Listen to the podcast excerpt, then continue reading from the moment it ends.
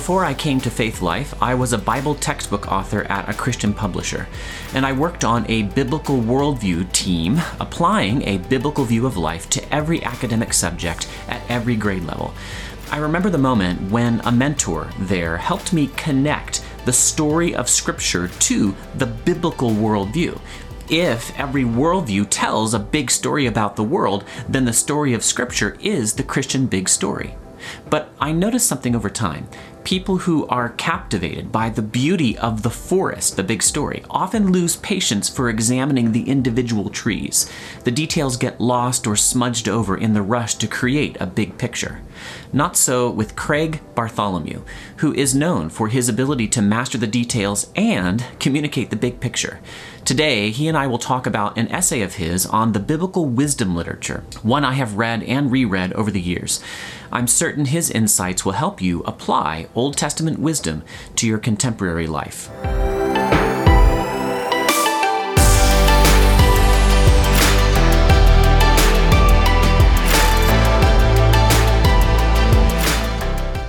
Welcome to the Bible Study Magazine podcast, season two, where our theme is applying the Bible. And I have with me today Dr. Craig Bartholomew, who, and I'm just going to hold up one of his many books. This doesn't happen to be a Lexham Press book, this is just the most recent one, but he's done numerous Lexham Press books. Uh, so, uh, I've been acquainted with him for a while. He's also written some key essays, one of which we're going to talk a lot about today, which goes back a couple years to a book called The Trustworthiness of God. But I want Dr. Bartholomew to tell us how do you serve the church currently and give us some of the highlights of the ways that you've served the church in the past. Yeah, so thank you, Mark, and it's wonderful to be with you and to have this opportunity to share and to talk about wisdom. So I am uh, an academic, uh, a Christian academic. I serve as the director of the Kirby Laing Centre for Public Theology in Cambridge in the UK. And uh, this is a very exciting centre. Uh, it, it, works on uh, Christian research related to the question, how then should we live? So, and then I'm also an Anglican priest and uh, an ordained minister. And so uh, when I left school, I went to seminary and uh, uh did various degrees and then served as a pastor, which I absolutely loved. So, uh, some of the best years of my life. And I never ever wanted to leave the pastorate. And then, being an Anglican, uh, we have those things called bishops and my bishop uh, put pressure on me to go and teach at our new seminary in South Africa. And that really, the effect of that was to kick back uh, into my life the great love of academia. So, uh, and then the academic journey became, and the journey of becoming a writer and an author and all those sort of things. But the academic work, as I understand it, is in the service of the church. So often the way that I will describe the sort of thing that people like me do is if you think of World War II, you had the the soldiers and the people fighting right in the trenches, but then uh, way away you had people trying to break the Enigma code, which was the code that the Germans used. And Alan Turing. Alan Turing, that's right. So I think of myself and academics as as backroom people whose work is important, but we are there to serve those who are in the trenches. That is so excellent. And that spirit comes out in your writing, and it comes out in a number of ways that we're going to talk about in this interview, Lord willing. There's a particular essay that I wanted to talk about, and you alluded to the subject of it, where uh, we're going to talk today uh, in this interview about how to apply biblical wisdom literature. And that essay you wrote, A God for Life and Not Just Christmas, uh, that I think came out in 2002. I guess I'm not totally sure when you wrote it. I encountered it a number of years later. Um, that helped me deeply, really, to understand the place, especially of Proverbs, within the overall story of Scripture, and then also Job and Ecclesiastes. You spend time on those. The main thing I see you doing in this essay, A God for Life, and not just Christmas, is you are rooting wisdom literature, all of it, in a doctrine of creation, a doctrine which makes up a significant part of the creation, fall, redemption biblical worldview that I myself have actually written on, but nowhere near as much as you.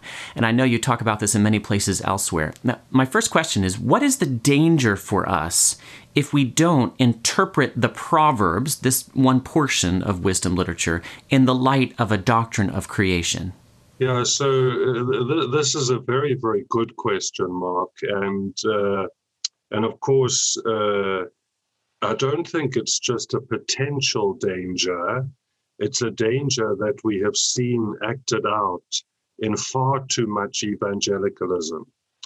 And really, I, think what happens is if you don't approach uh, Proverbs with uh, a doctrine of creation, what you will do is you will read Proverbs just for leisure activities, for private devotions, and for the sort of personal dimensions of life.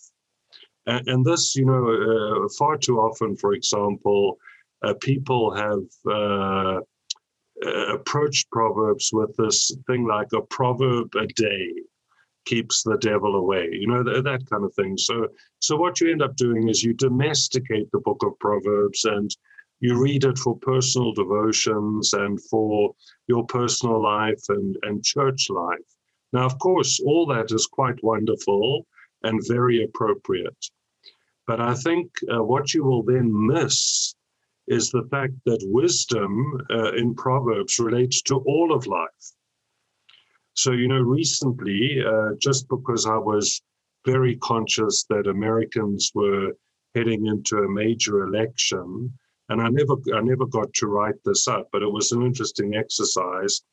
I just worked quickly through the book of Proverbs uh, to have a look at everything it has to say about politics and to see if it could provide criteria for orienting one towards deciding how to vote. Now, you know, eh, so you see, if you domesticate the book of Proverbs and, and you haven't got the big picture of the whole of life in view, then what you're going to do, you're not going to see that Proverbs is actually full of material about politics. So, approaching the book of Proverbs with a, a, a rich, full doctrine of creation is just essential if we are going to hear Proverbs speak with all the power with which it does speak and the comprehensive range of what it addresses. Now, I, I grew up in an aspect of American evangelicalism that perhaps because it's influenced by classic dispensationalism uh, tended toward the the ditch. I'm not going to say it fell into that ditch of saying why polish the brass on a sinking ship the the application of the Bible was mainly to our individual and family lives. But we all did want to follow the Bible, and we had the sense that when God says something, his authority carries over everybody. So there were times when we saw that the statements of the Bible spilled out far beyond the domestic. You talk about the, the domicile, the dom- domestication of Proverbs. And when I later in life found the Kuyperian tradition that you write a lot about, this Doctrine of Creation book, it says it's a constructive Kuyperian approach. Um, I'm hearing Kuyperian themes in all the stuff that you're saying here. Am I right? Uh, yes, yes, absolutely. So, uh, you know, I have learned an enormous amount from uh, Abram Kuyper. So, and and maybe one way just to get at that is to continue what we were just talking about. Is I grew up in South Africa, was thoroughly converted uh, out of a nominal Christian home into South African evangelicalism. Now, of course, the culture in which I lived was uh, one in which white supremacy was legislated across the country in the name of apartheid. You know, now the the sad thing was that the to a large extent the evangelical church of which I was a part had absolutely nothing to say to the racism that was staring us in the face every day. And then uh, through various uh, ways, I uh, came to realize that Christian faith is not just about my private life and church attendance, but that the gospel relates to the whole of life. And the word that really, really helped me in articulating that was to say, my faith is a worldview. And in the history of Christian thought, in the uh, second half of the 19th and early part of the 20th century, there are two theologians who really reached for the word worldview to express the comprehensive range of Christian faith. The one was the Scottish theologian James Orr, and the other one, who you've just referred to, Mark, was Abraham Kuyper. And both, I think, are tremendously significant. But what I found in Kuyper was someone who really tried to unpack for his time and his culture what it meant that Christianity was a worldview. So I, I found Kuyper very helpful. I, I don't feel any need to follow him slavishly, but I found him a tremendous resource for retrieving this creation wide vision of Scripture. I've just finished reading the James Eglinton biography, critical biography of Herman Bavinck, who was sort of the theologian uh, companion of Kuyper. Not that Kuyper was not a theologian. In fact, Lexham Press has put out volumes of his work with the Acton Institute. I can't say I've made it through a lot of Kuyper, but I'm, gonna, I'm planning to start with Bavinck. Um, I've dug into um, Al Wolters. I know you know him and uh, you cite him repeatedly. I do too. His book Creation Regained was so, so helpful for me. I'm kind of going into that tradition backwards. Okay, but I don't want to get off on Kuyperianism. I just wanted to mention it. I wanted to get that name out there. Uh, I, I think I wanted to hear you say that was helpful. You, you use the tradition, you don't obey it slavishly. Okay, now let me ask you, let's get right to praxis. That's what I've promised in this season of the Bible Study Magazine podcast and in this episode on applying biblical wisdom literature. You said in this essay, A God for Life and Not Just Christmas, and I somehow did pick up the, the reference that was a dog for life and not just Christmas, some c- commercial from the ASPCA or something years ago. Okay, you said in Proverbs there are two major types of wisdom the wisdom of God and the wisdom of humans, and the bridge between these is that same doctrine of creation that we were just talking about a minute ago. So I want to get practical. I want you to talk to an engineer that I'm actually thinking of right now who loves the Lord. He wants to follow him. He's gotten deep into Bible study. He has Logos Bible software. He doesn't at all feel called to full time ministry, however. He still feels called to provide for his family and serve his neighbor by being an engineer. And in fact, he works on bridges. So help him to bridge the wisdom of God and the wisdom of humans through the doctrine of creation. What practically does that mean for this Christian man? Yeah, uh, so Mark, uh, uh, I love this kind of question. So it's just a, an absolutely superb question and just tremendously important, you know, because uh, the sort of Christianity that I was converted into tended to say that it was only if you were in the pastoral ministry or if you were a missionary then you were in the full-time service of God. So, so one caveat, just if I was to talk to your engineer that you're thinking about, I would uh, first of all just remind him that if a person is a follower of Christ, all followers of Christ are full-time. So the notion that there is such a thing as full-time ministry, I mean, I know what people mean by it, and and and that's fine but that's full-time pastoral ministry. And the right. word the word ministry simply means service. And so every Christian is in the full-time service of the Lord Christ. The only question is where and in what area of life are you in his full-time service? So, so that's one thing I'd want to say to the to the engineer. Uh, you too are a full-time servant of the Lord Christ, and you know, Eugene Peterson, I think, captured this so beautifully when he writes, "We are all in holy orders." you know, so which is a beautiful way of putting it. Now, how does the engineer uh, connect with wisdom? Well, th- this is something that, that I personally find just tremendous and, and, very, very stimulating.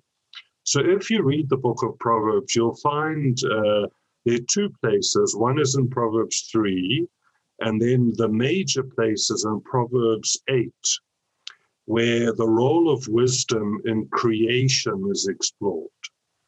And in Proverbs 8, uh, wisdom is personified. So uh, she's personified as a woman who is created by God, and she's there uh, as He's bringing this glorious creation into existence.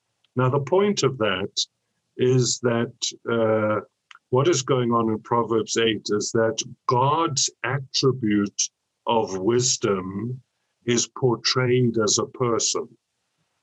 Okay, this is just one of the ways in which literature works. And what we learn from this is that it's through his wisdom that God creates the world. And that means that buried into every aspect of the creation is God's wisdom. Okay. And then, which is where this becomes very exciting, what humans are called to do is to find that wisdom, to excavate it, to live according to it, and to develop every aspect of the creation in line with that wisdom. So, an, another metaphor we might use is uh, a carpentry metaphor. Maybe the engineer would like this more of uh, the grain of wood. So it's as though God has created his world such as there's a grain to the creation. And what will you know, and that's because God has put it there. And we get wisdom when we discover the grain and we work along the grain. Now, you know, the engineer, uh, I mean, uh, are hugely significant in the modern world.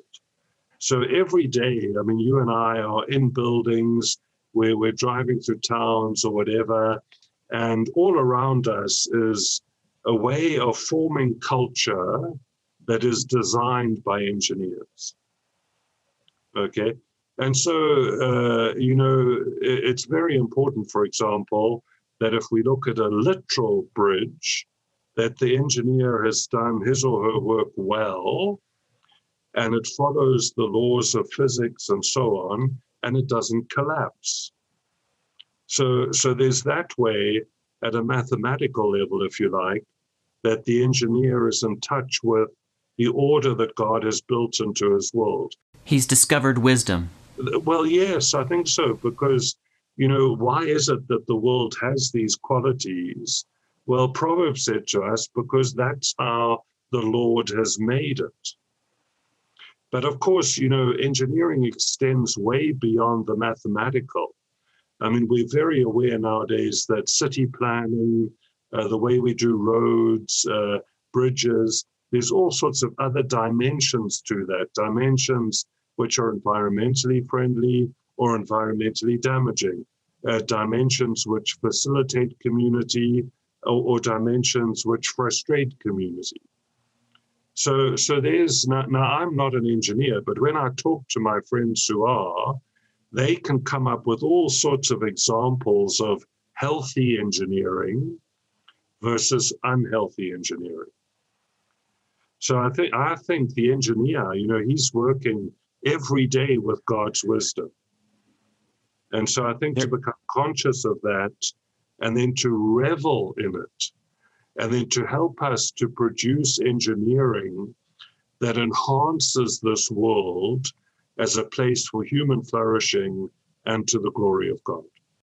Amen. You know, there's actually a pastor right down the street from me. Uh, whose last name you might know. He's from a prominent Dutch Reformed family, and he was an urban planning major in college, and now he's a pastor. He's in touch with that Kuyperian tradition, in part because of his heritage, but in part because of that calling that was in his life for a time to study, and the insights he comes to are very interesting in that way. You're making me think of a passage that Al Wolters brings up in Creation Regained. I want to say it's Isaiah 28, where the farmer uh, threshes his grain in a certain way, and uh, and and then the the prophet says his God teaches him, as if as you by trial and error figure out what threshing methods are the most and least effective not only are you discovering wisdom, you know, unpersonified as it were, you're actually learning something from the person of God. God is telling the farmer, this is the way that my creation works. And if you want to go with the grain of it, it very literally, he's threshing that grain, then you need to do it this way. Same with the uh, bridge designer. He's discovering, he's, I think, as Andy Crouch says, who's also in the tradition, um, he, you're uncoiling the potentials that God has placed into creation.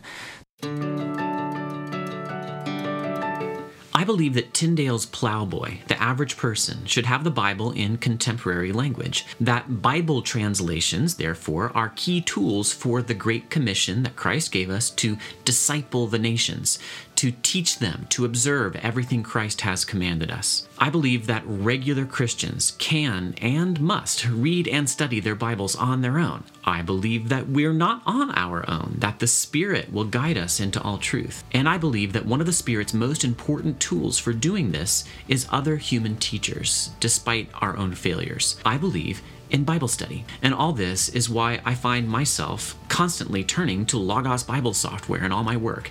It makes the Bible text accessible to me at a level of detail I just don't get elsewhere. And it also gives me quick and inexpensive access to the work of many, many careful Bible teachers. The new Logos 9 now makes it even easier for me to do this, and I want to show you what I mean. If I type in any Bible passage into the passage guide, I get a prioritized list of links to all my commentaries. Logos 9 is all about small improvements that add up to something bigger. And now, in this new release, Logos 9, Logos gives me extra information about all my many commentaries, including even what denomination their authors come from. This is information that does help me in my Bible study. I'm all the time doing this, checking on my commentators, getting help from them, understanding Scripture. Logos 9 has other small but big improvements like dark mode for all you dark mode people out there. I'll never understand you, but more power to you. It has the totally revamped fact book, a great place to start your study on all kinds of biblical topics. Christianity can get unmoored from the Bible, and what a horror it is when that happens. Don't let it happen to you. Use the best Bible study tools there are. Use Logos 9. Go to logos.com and check out some of our base packages. Download our mobile app and start using the tools there. If you listen to a podcast about Bible study, you're probably pretty serious about it. You should not remain content with the free resources available on the internet. Check out the new Logos 9. Okay, and you did a great job. It's really easy, and I've done this too. I've been interviewed to um, be asked to give a, a specific uh, Bible passage and then to talk in generalities. But something I've really noticed about you, not least in this new book of yours, which has tons of these little sections in small type, um, full of exegesis you do, Dr. Bartholomew, an excellent and diligent job, uh, and not just in this book with Bruce Ashford, but in other writings, of not just talking in general theological categories, but actually digging down into Bible statements, which always makes me uh, not only get instructed, but just feel safer. I want a theologian who is actively in touch with the Bible. Okay, so I'm going to ask you another Bible question. Help me apply Proverbs here and help our listeners, many of whom, maybe most of whom, are, are on social media in some way. You said way back in this essay before social media came out, it's no easy matter to know whether to speak up in the context of folly or to remain silent. I, I, think you're referencing Proverbs 26, 4 and 5. Answer not a fool according to his folly. I'll quote it in the King James. Lest, uh, uh lest thou be like unto him, answer a fool according to his folly, lest he be wise in his own conceits. You said each situation has to be addressed, assessed, I'm sorry, on its own merits.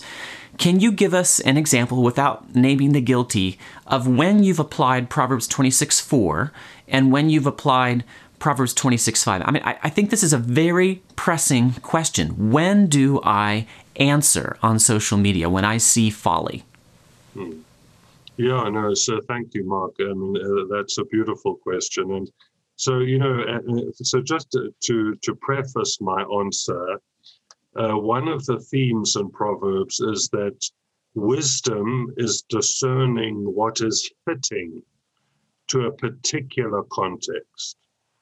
You know, so uh, so and that's tremendously important. You know, sometimes we treat uh, truth and wisdom as though it's it's just one shape fits all.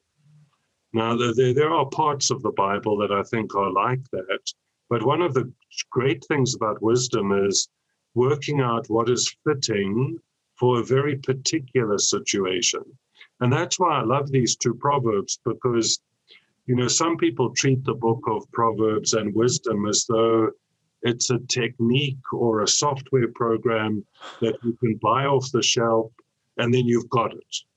You know, whereas the thing with Proverbs and wisdom is it requires discernment and it requires thinking very hard about particular situations. So I thought about this, and, and, and I think I, I, have some examples.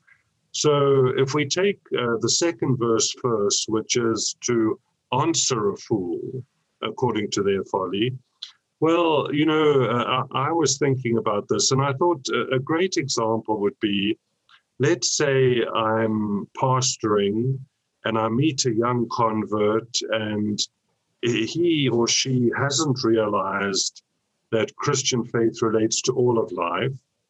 In fact, they've bought into this view that if they really want to serve Christ, they must uh, sell everything, abandon university, and go off to seminary and head to the mission field. Okay. Now, I think although uh, you know some people listening to this or watching it might not agree but i think the bible would call that a form of folly okay and especially if i meet this person and i'm a pastor and as i get to know them i realize this person really doesn't have the gifts for the pastorate you know this person could be a phenomenal something else and maybe called into something very different. Now, then, so I would say uh, that that young person or person is being foolish, but it's not the kind of foolishness I should just ignore.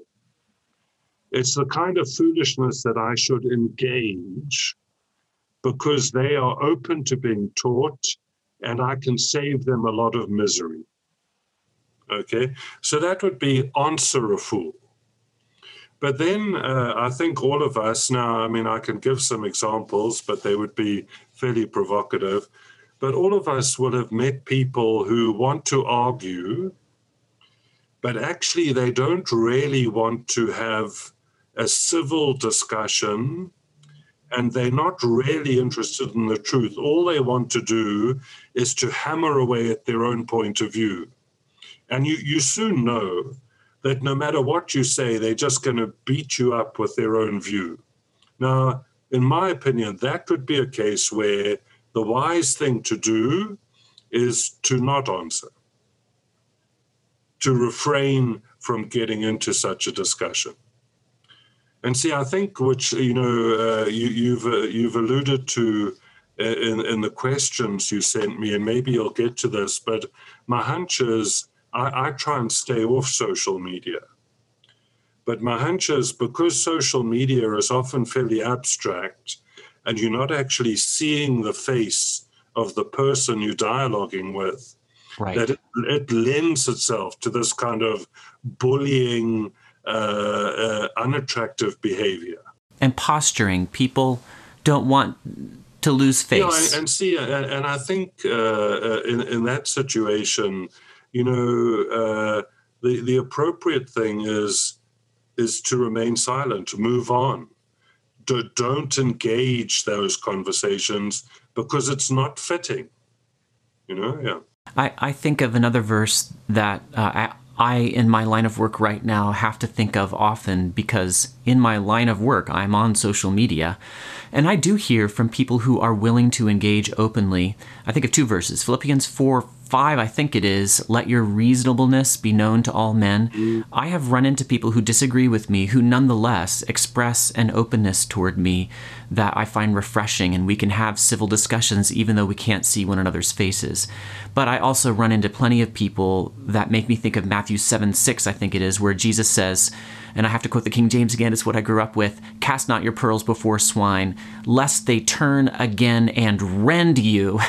And I've sort of thought, okay, how do I know when somebody is swine, you know, that I shouldn't cast my pearls before? Well, it's a pretty good uh, indication if they turn again and rend me right off. You know, if they're just attacking, if they're going for ad hominem right off the bat, then I'm not going to engage. And that has saved me countless times.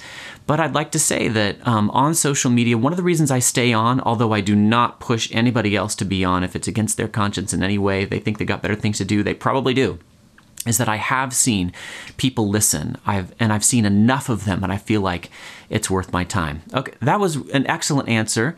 You are answering on a hot topic here, social media. Let me get even hotter. You're on the hot seat. You're a theologian. This is what we pay you for. You know, the Christian church needs you. Uh, I won't ask you to reveal your personal views on the utility of masks and social distancing. You can if you want. But I want to ask how the wisdom books help us approach such an unprecedented situation with with all the roiling concerns you've got various parties in society including Christians who are sure and at least in the US I gather that the UK is similar Christians who are sure that masks are the leading edge of the totalitarian state you know entering into our lives and uh, surveilling everything that we do and those who think that the first group of Christians are a bunch of conspiracy theorists who are uh, wasting the Christian reputation out in the world on needless alarmism. So get us out of this mess, would you, through the wisdom of the Old Testament? Yeah, well, I, I doubt that I'll succeed. That's a tall order. Yeah, yes. Well, I think it's a tall order because I think, uh, you know, one has to ask what kind of phenomenon is one encountering in these kind of incredibly deeply entrenched views. And uh, my own hunch is that often what one is encountering, and this can be on different sides of the debate, is a kind of irrational kind of commitment. So, so it's kind of ideological. It's not uh, so sometimes you know uh, the, the, this is uh, you know if it's uh, if it's irrational then it goes back to our previous conversation it might be better for me to remain silent okay but but it's such a good question and you know uh, i think the answer to this is uh, that uh, if we really do take scripture seriously we have to try and listen to scripture uh, rather than simply reading our own views into scripture and then rejoicing when they come back to us. So that's one thing. The other thing I would say is that we need to think very hard about these issues. So, uh, one of the strangeness of our times is that we are amidst a pandemic, but it is only, although in America, of course, the numbers are now uh, really getting out of control, it still is only having devastating effects upon a minority of the population. So, one of the results is that experientially, it's very easy to enter a bubble where you feel this actually isn't that serious. And for example, myself, when we first went into lockdown here in the UK, I, I suddenly had so much work to do that I felt that I was disconnected with the pandemic until an American friend of mine's mother died of it. And then his whole family got it, and then he was in ICU. And so it was that that really connected me very strongly with the, the, the horrible, horrible reality and dangers of it. Now, you know, what, what I will do with that long uh, introduction is just quote one verse of Proverbs, uh, and this is from the NIV translation. The fruit of the righteous is a tree, and the one who is wise saves lives. Hmm. Oh, that is so excellent. Yes, it's a very interesting thing. Now, uh, I should tell you, and I haven't had the time to check this in the Hebrew and so on, that the, the uh, some versions translated a bit differently. But I think this is a tremendous wisdom insight that wisdom is a tree of life. You know, so it brings life. And in this this little phrase, it, it saves lives. Okay. So knowing what is fitting and how to operate in particular situations can actually save people's lives. Now, so what this would mean is, I mean, if one wanted to do the whole investigation, one could. One needs to take the science very seriously because, at its best, science is an engagement with God's order in His creation. It's discovering the wisdom He placed there. Th- that, that's right. So, you know, what Proverbs says to you is this is something that evangelicals don't always understand is there's lots of stuff you you have to learn not from the Bible. So, you know, the Bible, and this is what Proverbs is telling us, you know, that wisdom is found all over the creation. And there's tons of stuff we have to know every day to live that doesn't come from the Bible. It comes from observation of God's world and the study of God's world. So, so science, in, in the best sense of the word, is very important. So, I would think, you know, especially, I mean, if I'm going to a doctor for surgery or something, I want to know that the guy knows what he's doing. You know, it's no use him being a devout Christian and he has no training in the area of surgery and medicine and whatever he's going to do to me. So Christians should should be, uh, if they want to take Proverbs seriously, you make sure you're very well informed and you listen to good science. Now, then, if uh, wisdom can save lives, is as far as I'm aware, the the the consensus is that uh, wearing masks may help others getting the virus from us, and it may help us from getting the virus. Okay. Now, in my opinion, if that saves one life, it's worth the discomfort of me wearing a mask. So, so I mean, it, just seems to me that uh, there's a priority here that saving lives is more important than my individual freedoms. And I think that is wisdom. That that's helpful. Yeah, this is such a tough topic, and I did give you a tall order, and you gave us some good Bible for it. Now, I want to spin off of something that you said. Um, you know, you might possibly have made listeners to the Bible Study magazine podcast mildly uncomfortable to say that we sometimes learn things from outside the Bible. Now, this is a guy who fills his books with Bible. I mean, it's Bible, Bible, Bible. And right at the beginning of your doctrine of creation, you and Bruce Ashford are talking about the necessity. Uh, well, well, your approach is a confessional one. The Bible says that God created the world, and you start there. You're starting with faith. However, um, let me let me try to interpret what you said, bounce it off of you, and get you to either affirm or correct what I say. Uh, the longer that I have tried to live um, in accordance with the wisdom of the wisdom books um, and discovering the wisdom in creation, the more I have a place in my life for using sp- the special revelation of the Bible as lenses to look at the general revelation, for which one of my best friends is, he's been on this podcast actually, um, is more the theologian. I'm more the exegete. Sometimes he warns me that my category of general re- revelation has gotten too large. But I tend to say if all truth is God's truth, then when I look out there and I see that the sky is blue, that is a revelation of God to me.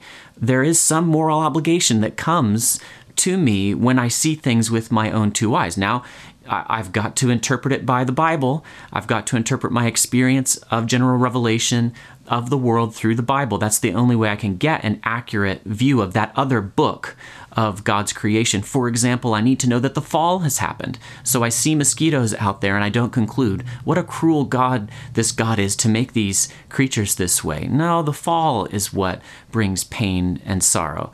Uh, but I feel that over time I'm able to dig deeper into my Bible by looking even more at the world that God made to discover wisdom and understanding there. How does that all sound to you? Mm. Yeah, no. So, so I think uh, in general that that's absolutely correct. So, and you know, I, I personally, I think if you don't see this, you know, people think if they, you know, sometimes you get these very spiritual people who think gee, I look for the answer to everything in the Bible. And I, I remember once uh, when I was pastoring in South Africa, I heard a woman walk out of church and she said, uh, now, fortunately, I hadn't just preached, but someone else had preached. And she said, I'm very encouraged now to look to the Bible for all answers to my depression. Something like that. And uh, you know, and I think uh, so. Of course, now does the Bible relate to the issue of depression? Absolutely. Does the Bible give us a theory of what depression is and how to treat it? Absolutely not. And and both are desperately required. So you know, Calvin said that uh, he used the image of of the Bible as like uh, spectacles or glasses that bring the world into focus. And Mark, you and me both wear glasses. I don't know if we have the same problems uh, with our eyes, but it was, I still remember when I first got glasses that I was suddenly seeing things again that I probably hadn't seen for a while, you know? So I think that that's what scripture is there to orient us to the world authoritatively, norm, uh, normatively, in a way that is fully trustworthy. But it's not there as a science textbook uh, or a, a theory of, of medicating depression or, or those kinds of things. That has to be explored and discovered through research and observation and looking at you know these patterns in the lives of people. Uh, you know, just I think it's a tremendously important issue. And you know what I would do with my students, so I'll stop here, is I would ask them questions like, all of us, this may sound real dumb, but I think it illustrates the point. All of us would say it's normative, if you can, for a human being to walk up straight. Okay, so if I met you, Mark, at church, and I came in doing leopard crawl into the church, you know, and there was no reason for it, you, you would say to me, you know, Craig, what's wrong? Okay, now there's nowhere in the Bible that it tells you it is normative for a human being to walk up straight. This is something we discover by living in the creation. Now, of course, there are some people who, by virtue of uh, injuries or, or, or some kind of defects, can't do that. So we fully understand that. But generally, the norm is for human beings to walk up straight. Now, we know that from observation and living in the creation not from the Bible. Let me um, return to something you said just a little bit earlier because I want wisdom, I want understanding. And it seems to me that the line between what the Bible directly addresses and what I learn by the general statements of the Bible being applied to the general revelation of experience, you know, empirical methods, scientific methods, we usually call them today, what used to be called natural philosophy. Okay, um, let's go back to depression. Isn't it, given your your uh, use of the term worldview in that Kuyperian tradition, isn't it to be expected that a materialist worldview that now reigns among elites in the U.S a, a view that matter and energy are all that exist. There is no supernatural. There's no upper story, to use Francis Schaeffer's words. Isn't it? Isn't it? Uh, wouldn't we expect people with that worldview to jump to material solutions to what they perceive to be material problems because they don't perceive spiritual problems at all. So, um, although I, I might have a space for medicating depression, um, I'm not going to get there as quickly as the non Christian down the street who's got a psychiatric practice because I'm prepared to ask the person in front of me what guilt are you experiencing in your life? What is causing your sorrow? Is your view of God needing an adjustment from the Bible? Okay, so how, that's a huge question. I, I don't want to get too far off into a very difficult, complicated matter. Um, but I do want you to help me use biblical wisdom to find the line, okay, between uh, when I'm going to go with the special revelation of Scripture specifically, and when I'm going to use it as a lens to uh, uh, to judge the science, the general revelation out there. Yeah, well, so of course, just an enormous question and such a tremendously important one. So, but you know what is so interesting to me? So, if you're not careful, you get what I call a profound reductionism on both sides. So, what you get with people who are, let's call them Bible only people, okay, they, they think they have such a high view of the Bible that they look to it, it must answer every question we could ask or problem we struggle with. Okay.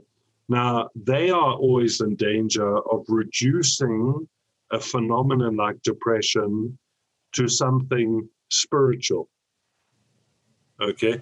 On the other side of the spectrum, as you pointed out, there will be in our culture people who think everything has a, a chemical basis to it.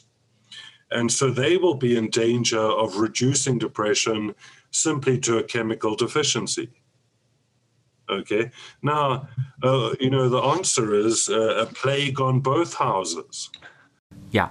You know, because many Christians have discovered to their detriment and to their damage that uh, you know simply to treat depression as something spiritual can actually cause much much more damage. You know so so uh, depression uh, varies. It's a complex phenomenon and it needs to be investigated through the spectacles of scripture. You need to have somebody who understands that in the words of anthony hoekema the human person is a psychosomatic unity, that our existence is fundamentally bodily.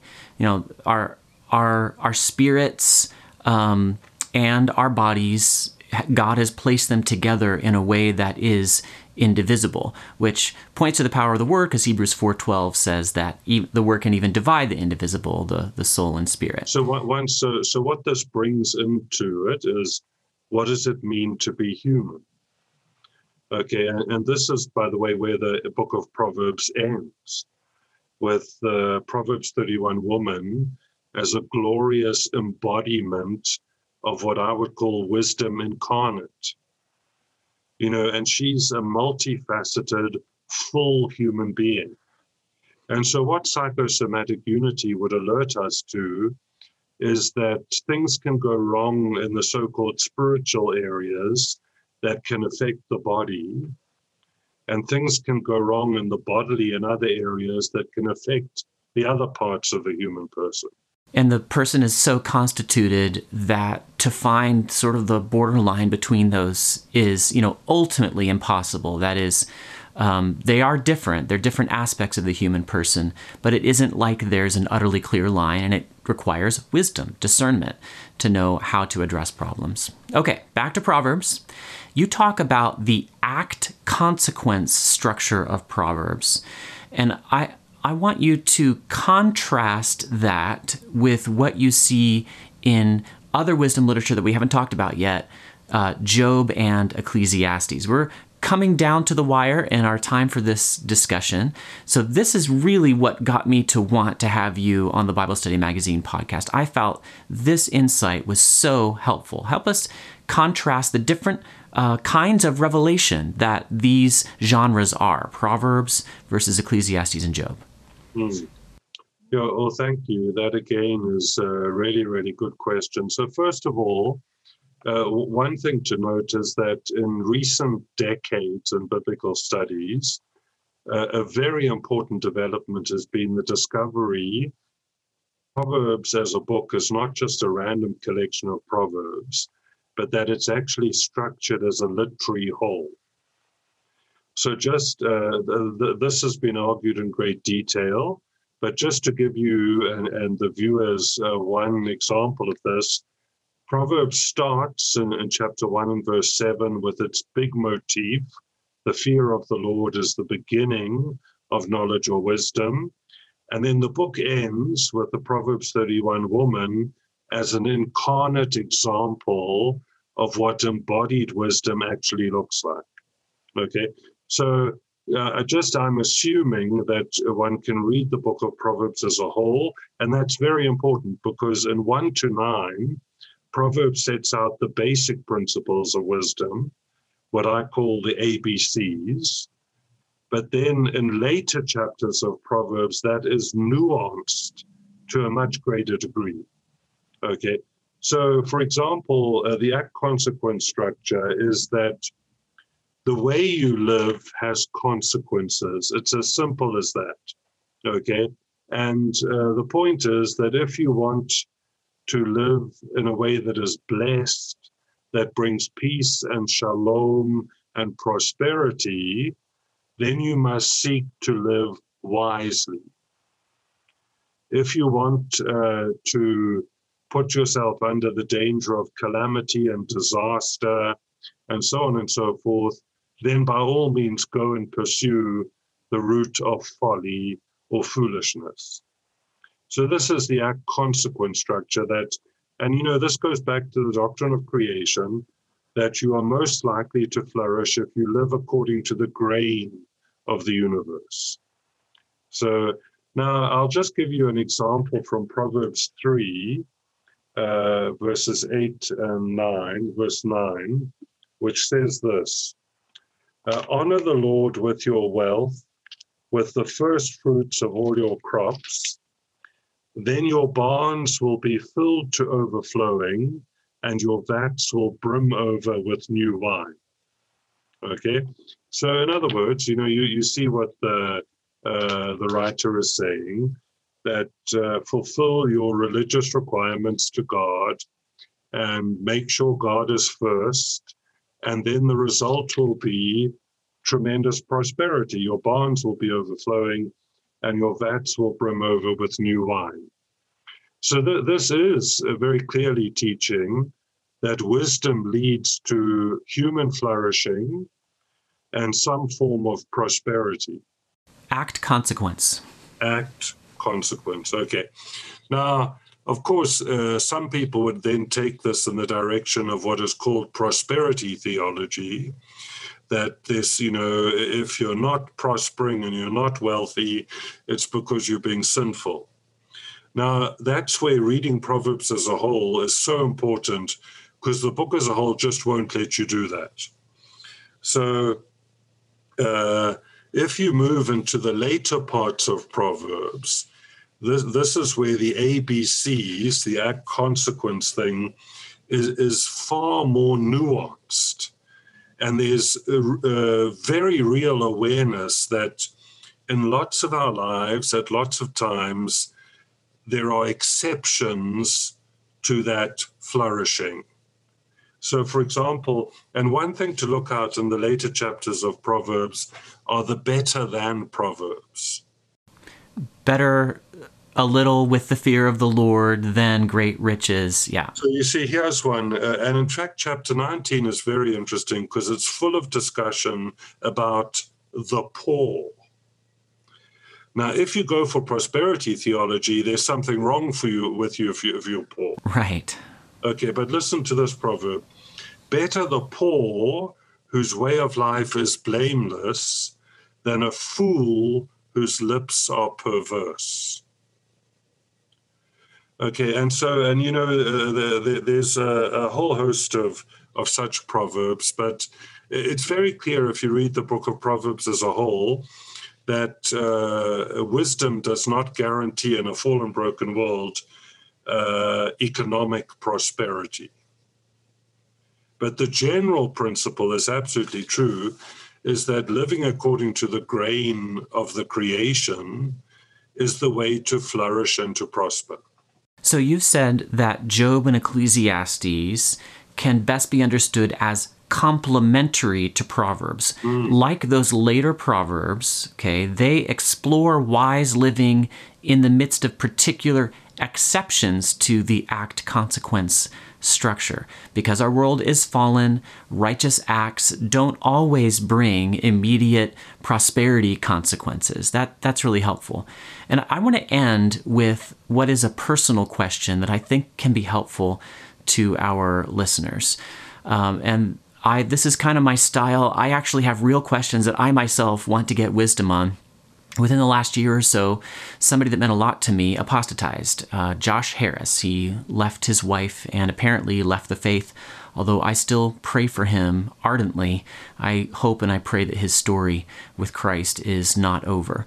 And one of the criticisms that he received, and really an avalanche uh, which I just wonder how that affected him spiritually, was for his early book written when he was a real young pup, I Kissed Dating Goodbye, in which he says himself uh, in, a, in a documentary he did fairly recently.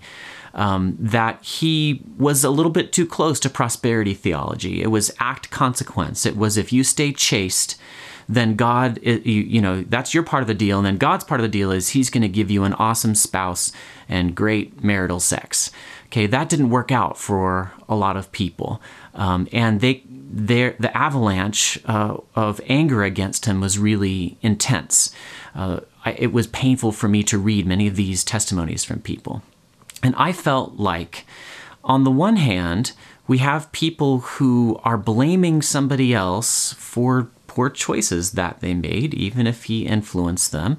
Uh, on the other, we have some people who are saying well, then let's just toss out the the Bible's uh, commands to avoid fornication, uh, because if there is no act consequence structure, if if staying chaste when I'm a teenager doesn't guarantee me, you know, a, a good marriage, then why should I bother?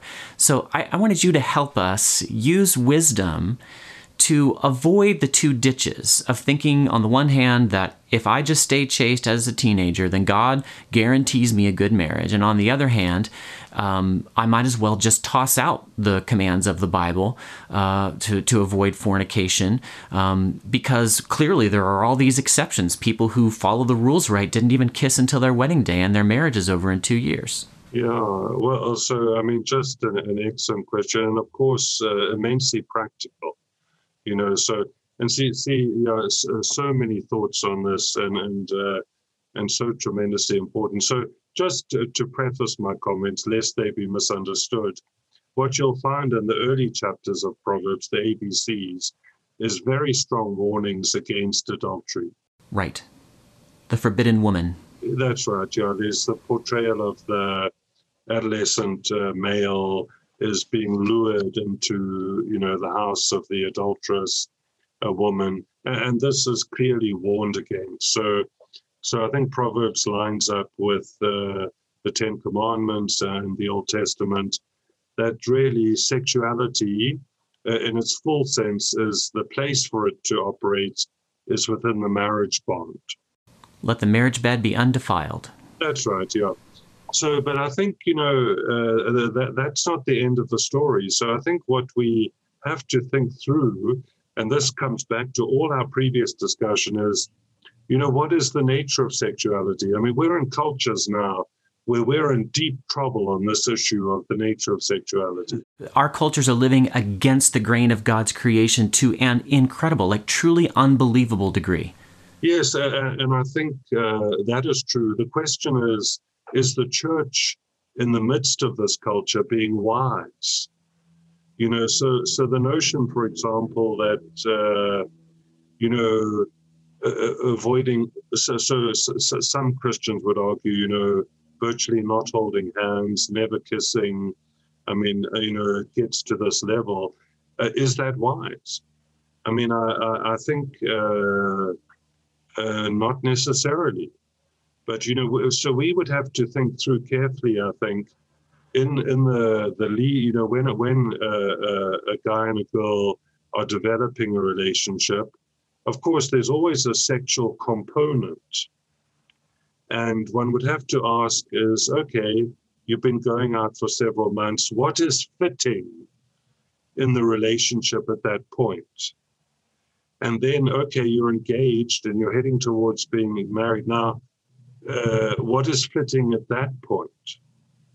And so, and I think this will require hard thought, and also it may vary from person to person. You know, so, uh, you know, as Jesus says, if your eye causes you to sin, pluck it out. Whereas some of us, you know, our eye is causing us trouble, so we rush around plucking everyone else's eye you know so i think you know part of it's this balance of which the church has not always been good good at is that sexuality is a great thing. It's a very positive good of the creation. And one way to distort it is just to indulge it at whim. Another way to distort it is to treat it as something dangerously weird until suddenly you're married. So, so th- this I think is a huge area where we need to think hard, you know, and work out what is fitting.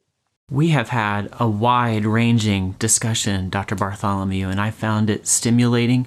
I enjoy your work, and I'm really bummed, to use an American expression, I, I, guess as American, not to have encountered your work earlier. But we've got multiple Lexham Press books from you. I read uh, a work that you wrote on preaching, which was just excellent, and we'll have a link in the show notes. I've been showing off your new book. Uh, I really appreciate the time that you've taken to help us apply biblical wisdom on the Bible Study Magazine podcast. Uh, thank you for having me.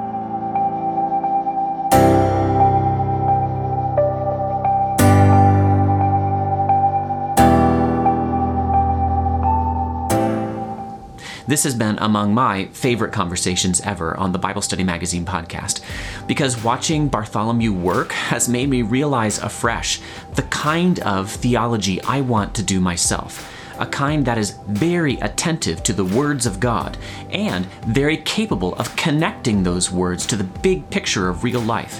I want wisdom. I want my life to be a continual search for wisdom, wisdom in the Word, and wisdom in God's good creation. My son, if you receive my words and treasure up my commandments with you, making your ear attentive to wisdom and inclining your heart to understanding, yes, if you call out for insight and raise your voice for understanding, if you seek it like silver and search for it as for hidden treasures, then you will understand the fear of the Lord and find the knowledge of God.